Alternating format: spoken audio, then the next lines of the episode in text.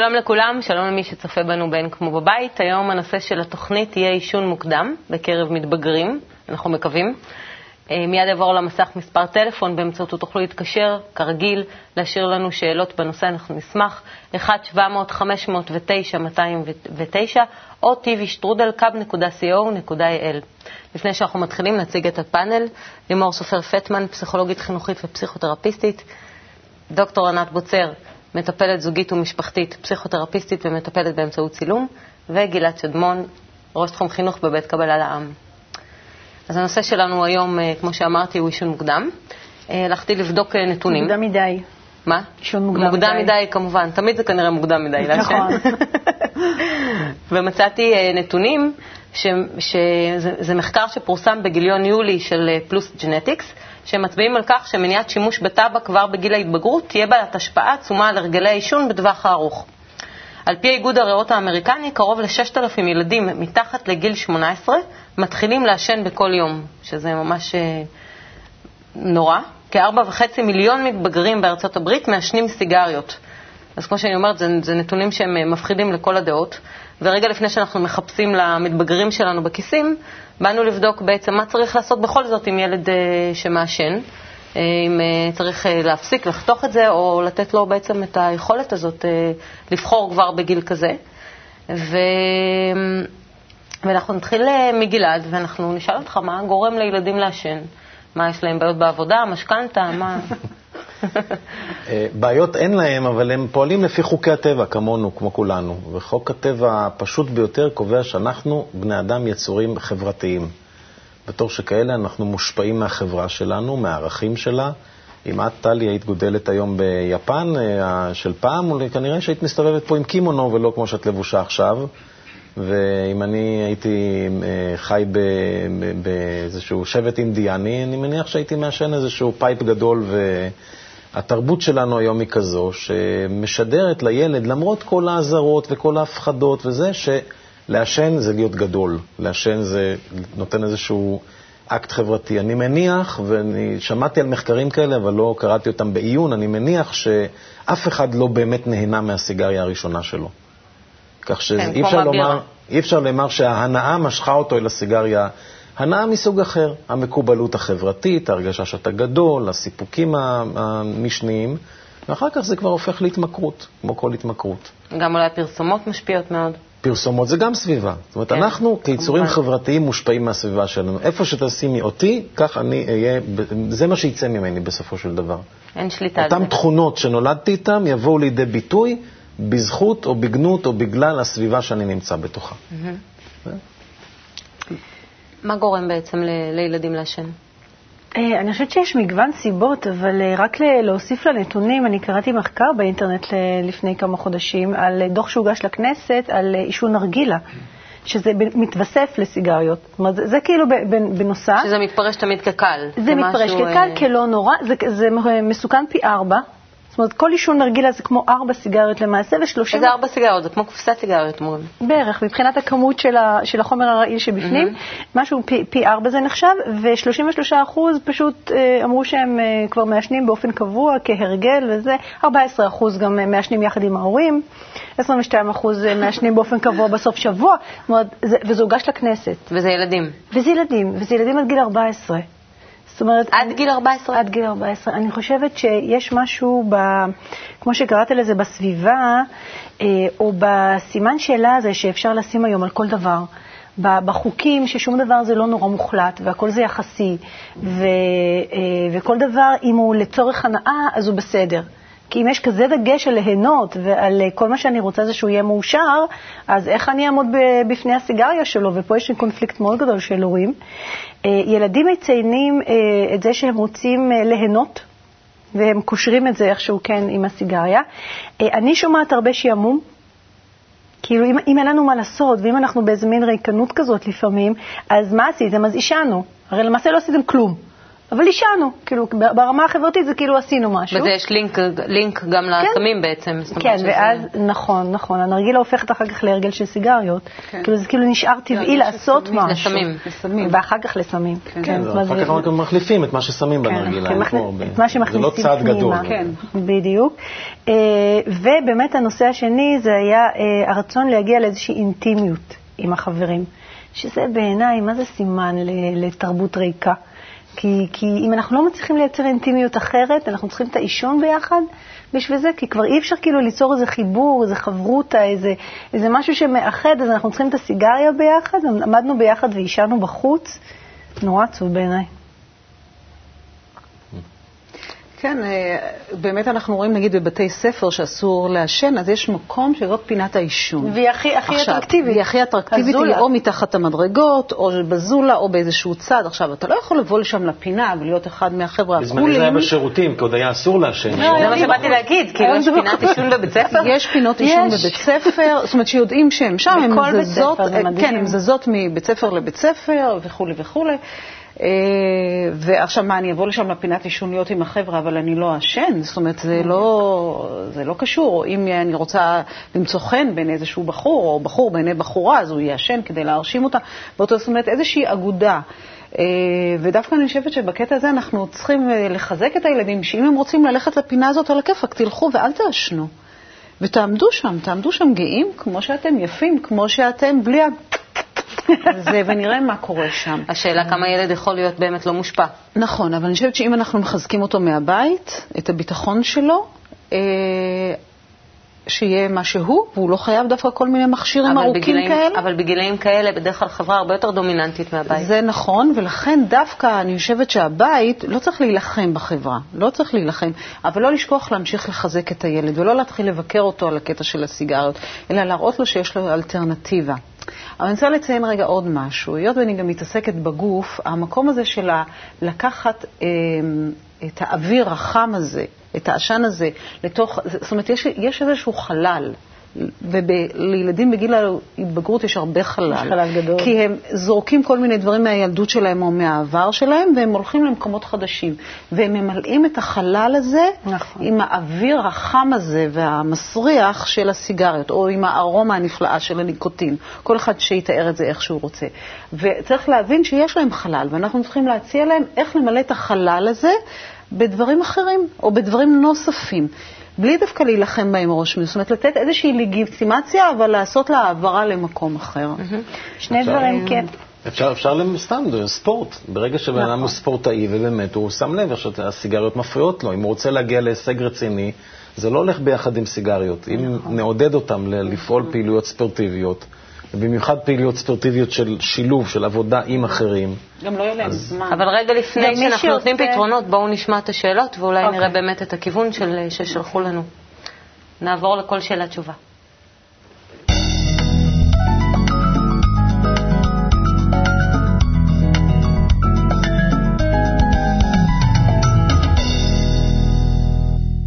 אני אימא לילד אה, מתבגר בן 13, שזה גיל כזה של חבר'ה, מתמרד, ולצערי גם מעשן כבר סיגריות. הבעיה היא שבחופשים, בסופי שבוע, בשביתות, הוא מודיע לי שהוא ישן אצל סבתא שלו, שבאותה שכונה שם שגרים רוב החברים שלו. ומה שקורה זה שהם מסתוללים וצועקים עד השעות הקטנות של הלילה, ומגיעות אליי ולסבתא תלונות על זה, וזה גורם לי לגישה. אני לא גרה שם ולא יכולה להפסיק את ההתנהגות שלו ושל החברים שלו. אני מנסה בכוח ולא בכוח, אה, לא לאפשר לו להישאר שם, לשתור בשכונה. והוא אומר שהוא יישאר לישון שם גם בלי שאני אסכים. אנחנו, אנחנו ההורים אה, מאוד חסרי אונים ומפחדים לאבד בו את השליטה בו. איך אפשר לשכנע אותו גם לא לעשן סיגריה, במיוחד שגם אני, לא אני ולא בעלי מעשנים. אה, תודה.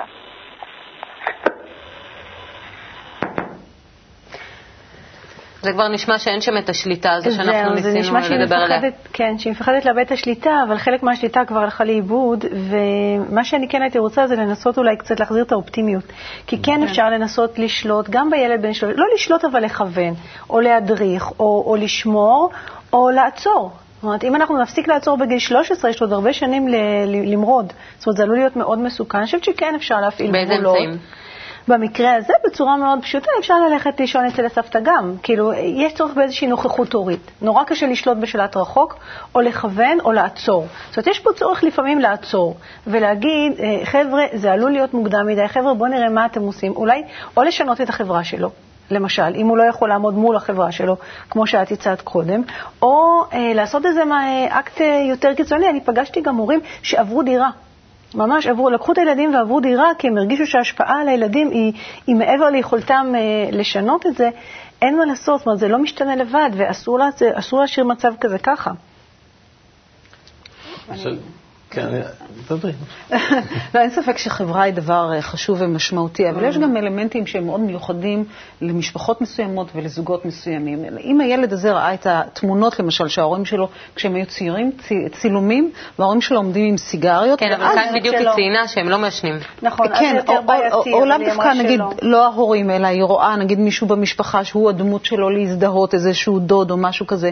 וצריך לראות ספציפית מה קורה, לאו דווקא בשאלה הזאת, מה קורה בעצם בתוך המשפחה עצמה. וגם איזה צורך זה ממלא לילד באופן אישי וספציפי וסובייקטיבי לילד הזה, אבל אימא שנשמעת שיש כאן את המרחק בינה לבין הילד, נכון. איך את מציעה לה?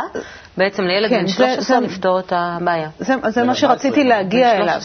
אני, אני הייתי לוקחת אותו, קודם כל נראה לי גם שהאימא קצת חוששת מהילד שלה, mm-hmm. שזה קורה להרבה הורים, גם אם אנחנו מתביישים להודות בזה, וגם אם אנחנו חכמים ומשכילים וכולי. אני מדברת כהורים, כן. שאנחנו חוששים מהדבר הזה שפתאום גודל ועובר אותנו בגובה, ולפעמים גם בחוכמה, ועוד כמה דברים הוא עובר אותנו. אה, אני, אני הייתי מזמינה אותו לשיחה.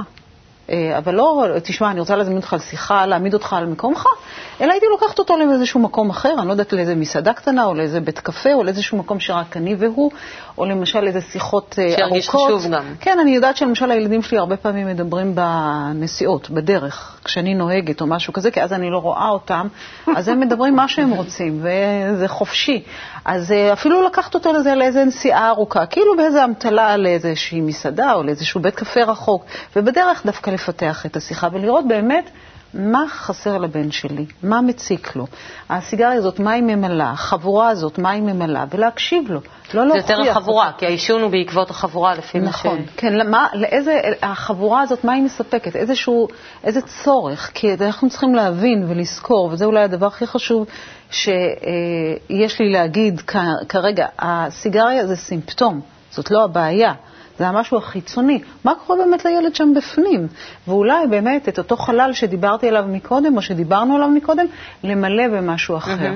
אני, אני דווקא חושב שכמעט ואין טעם בשיחות האלה לגבי הנושא הזה. שיחות זה דבר נהדר להרבה... בנושא הזה באופן חד וחלק החברה משפיעה הרבה יותר טוב מהמבוגרים, וגם מה שנדבר איתו, אנחנו באים בתור ההורים.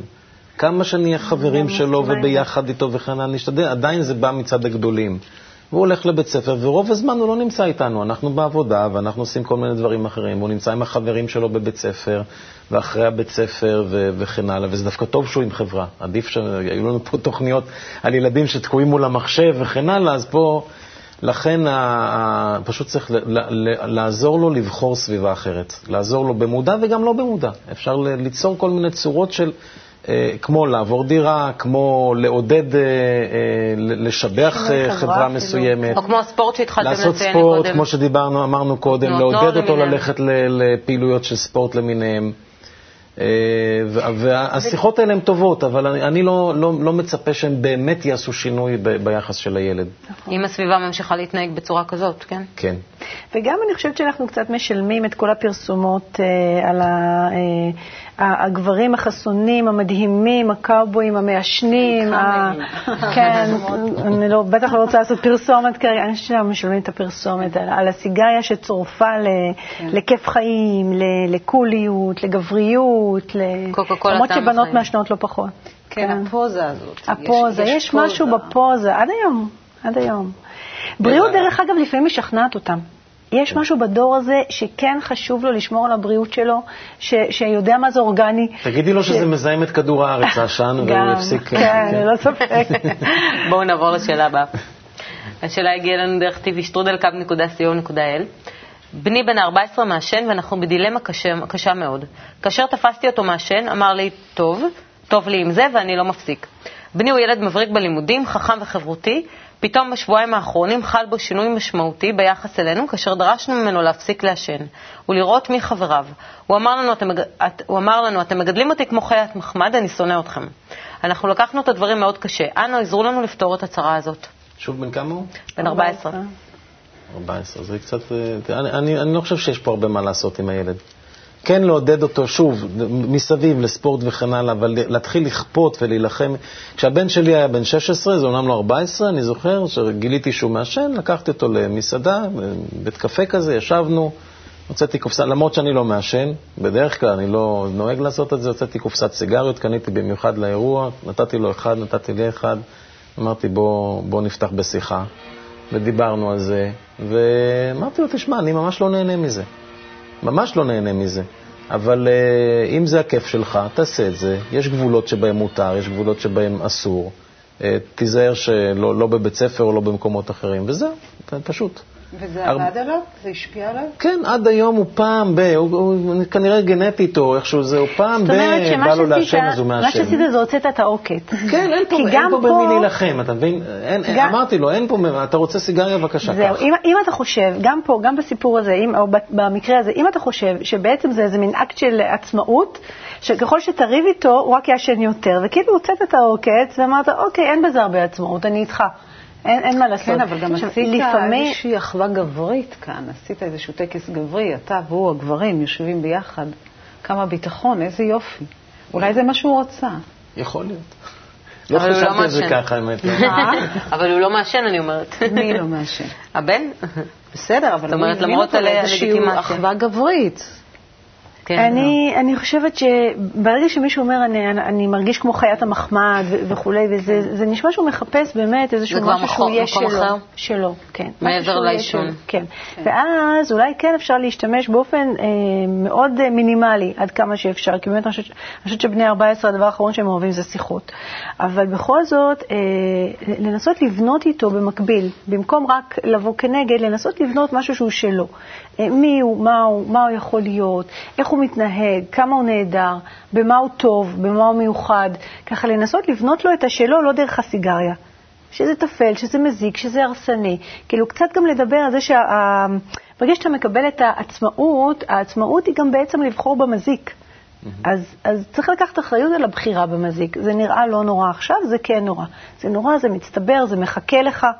בכל זאת יש משהו בדור הזה שאני מרגישה שהוא כן יכול להתחבר לבריאות. כן, ל... צריך לחשוב באמת גם איך לשנות את פני החברה. זאת אומרת, איך לשנות נכון. את פני החברה במצב כזה. נכון. כי צריך באמת שינוי שהוא הרבה יותר גלובלי. נכון. בואו נראה, אבל באמת, כלי. אם את מדברת על הדור הזה, בואו נראה באמת ילדים שהם יותר מתבגרים, איך הם הגיבו לעישון. בואו נעבור מזווית של ילד.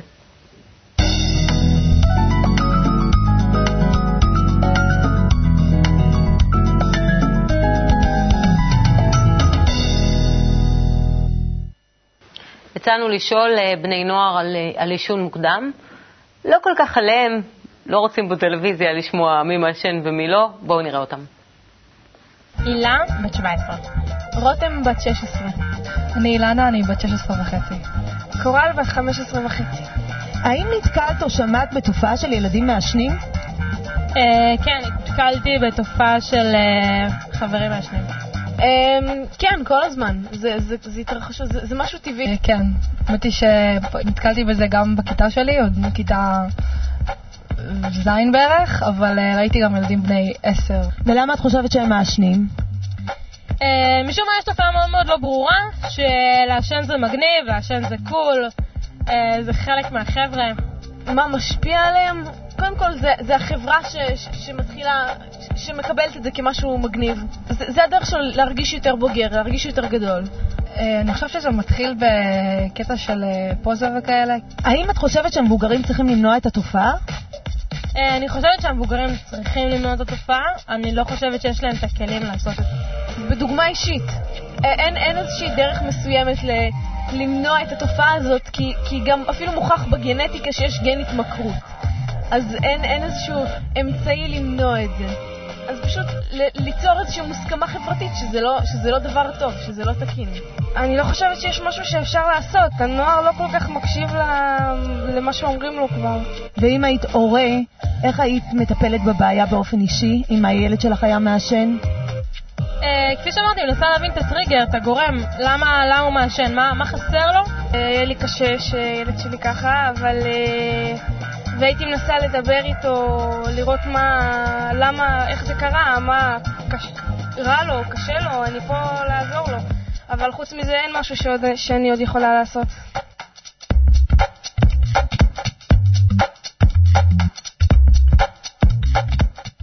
טוב, אין מילים. גן ההתמכרות. כן, יש, יש. יש להם כיסוי התמכרות עם נטייה גנטית, כן. הם משתמשים רק בנתונים איך שהם רוצים.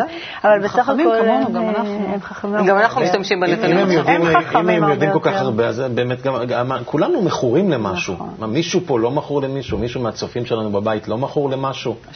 אחד לשוקולד, אחד לסיגריות, אחד ל... מוצץ. לספורט. לאשתו. לאשתו, לבעלה. כן. לעבודה. כדאי ש... לעבודה. נכון. נכון.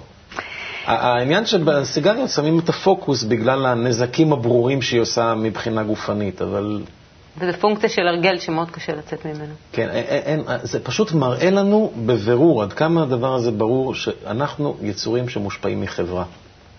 לא יעזור. בחברה שבה אף אחד לא מעשן, אנשים, גם עם הגן הזה... היית צריך להביא, להקריא לנו משהו על השפעת הסביבה. אה, כן, יש המון דוגמאות שמקובלים אה, מתארים בהם את זה. מסופר על אותו רבי יוסי בן קיסמא הגדול, רב ענק, שאמרו לו, בוא תהיה פעם אחת בעיר שבה אין אנשים שרוצים ללמוד את מה שאתה רוצה, והוא אמר, אני לא מוכן אפילו יום אחד. אז שאלו, איך יכול להיות שהוא כזה גדול? איך, איך הוא ויתר על זה? הרי הציעו לו המון דברים בתמורה. Mm-hmm.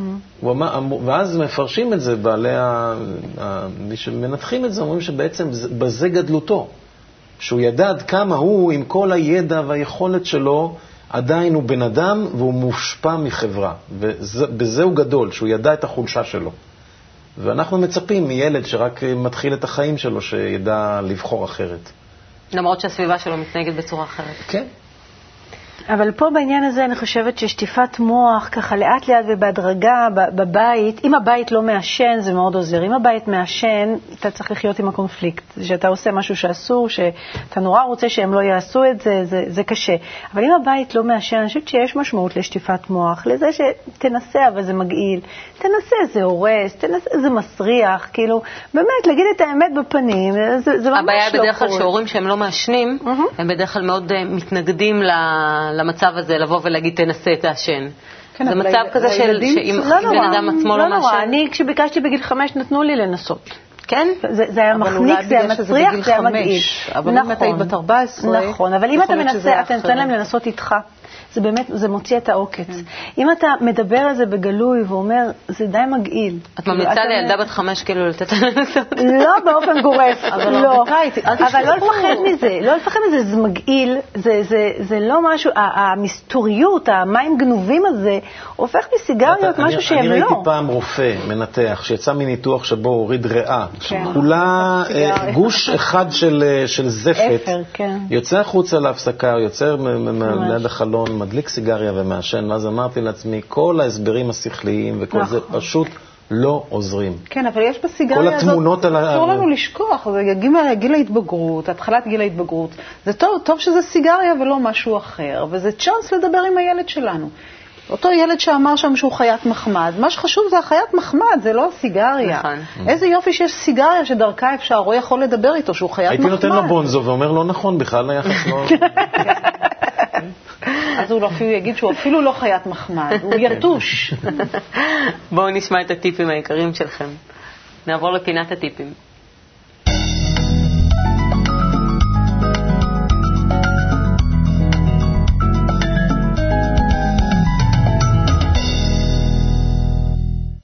התוכנית הגיעה לסיומה, ובכל זאת, עם כל זה שאנחנו לא יכולים לשנות לגמרי את החברה, ננסה לשמוע מה יש להגיד בכל זאת כטיפ להורה המיואש בבית. אני חושבת ש... שצריך לקחת בחשבון שזאת בעיה שלא תיעלם לבד. לצערי, היא גם עלולה להתפתח, ולכן כדאי ככה כן אה, להיות מוכנים להתמודד איתה. דבר ראשון. דבר שני, אה, באמת לחזק מאוד מאוד את היכולת לבחור. כי אם אתה יכול לבחור, אתה גם יכול להגיד לא. להרבה מאוד דברים בגיל הזה, למעשה אנחנו נשענים על, על מה שהם יודעים לעשות לבד כבר, כי אנחנו לא שם. אנחנו גם בהשפעה, ככה, מה שבנינו, אנחנו כבר לא פונקציה באותו גיל. הדבר השלישי שאני חושבת שאפשר לעשות זה כן לייצר איזה שהם גבולות, במובן הזה של לא הכל מותר. גבולות פלוס לגיטימציה, זה כאילו משהו מעורבב כזה לפי מה שהבנתי מהתוכנית. כן, אבל לא, לא לגיטימציה לעשות כל דבר ובכל גיל כן לעמוד על שלך שזה מזיק, שזה הרסני, שיש לך את החופש לבחור הרבה דברים טובים, למה אתה חייב לבחור משהו שהוא כל כך גרוע? ולהקשיב, להקשיב מה עומד מאחורי הסיגריה. בעצם אם זה הרצון להשתייך, או אם זה החברתיות, או... ולנסות, אם יש צורך, אז להחליף את החברה, במקרה הכי גרוע. אני אגיד בקיצור, קודם כל זה לא טרגדיה. הדבר השני, טוב שזה זה ולא דברים אחרים. והדבר השלישי זה אולי, כן, אני אופטימית, אבל זה עובד. האופטימיות הזאת היא לא נגטיבית. אה, לא צריך להיות אוויל, אבל זה טוב להיות אופטימי, כזאת בתפיסה שלי. והדבר הנוסף זה אולי לצחוק על הסיגריה הזאת. או לעשות כל מיני קטעים בבית, אם להורים יש באמת הומור בבית על הסיגריה הזאת או על זה, ואז הוא יראה את האבסורדיות שבזה. זה מעבר לדברים שאת אמרת שאני מסכימה עם כולם, אבל זה עוד איזשהן גישות שהן אולי יותר אבסורדיות ופחות. כן. כן, כל אחד באיזושהי דרך אחרת, אבל בלי להשפיל אותו, בלי כן. להשפיל אותו. הם מבינים, הם חכמים, הם רואים, הם יודעים למה הם עושים mm-hmm. את זה. Mm-hmm. כן. אני חושב שזאת הזדמנות נהדרת, הסיגריה, באמת לתפוס אותה כמקפצה ולהסביר, להדגיש ולהדגים בפני הילד עד כמה הוא מושפע מהחברה שלו. כי זה עיקרון טבע שילווה אותו לאורך כל החיים שלו, לפחות שיראה דרך זה, וכי אפשר לדבר איתו, וכולנו יודעים כמה, וכולנו קוראים כמה זה מזיק, וכמה זה עושה, זה, זה פוגע בך, באלה שמסביבך, עישון פסיבי, אלף ואחד מחקרים. הילד יודע את זה. לקחת את זה כנקודת מוצא ולראות, תראה, אתה בסביבה שבה מעשנים, אתה נכנס לתוך הבוץ הזה, את המחיר אתה תשלם, כולם מסביבך ישלמו, אבל uh, תראה עד כמה אתה מושפע מהסביבה שלך. עכשיו תבחר, אתה רוצה משהו אחר? אתה רוצה לצאת בזה בכלל? לא, תישאר שם. כן, אתה צריך להחליף סביבה. זה מזכיר לי משהו שהזכרת לי, שהפך להיות לי מאוד מאוד לגיטימי, שזה דווקא היה באמת אה, אה, סמים. כשטיילתי אה, בהודו, אז בחודשיים הראשונים זה היה נראה לי משהו מזעזע, ואיך שכולם עושים את זה. ואחרי חודשיים, כל פעם שאנשים הוציאו אה, אה, סיגרת ועישנו, וזה היה זה היה נראה כמו משהו לגיטימי מסביב. אוי ואבוי. זה באמת אוי ואבוי, אבל זה ממש המחיש את מה שהוא אמר עכשיו. כן. עוד מעט אנחנו נסיים את התוכנית, נצא לאיזה הפסקת סיגריה בצד ו... אל תנסו את זה בבית. תודה רבה לכם, התוכנית הגיעה לסיומה, אנחנו ניפגש בתוכנית הבאה. תודה וכל טוב.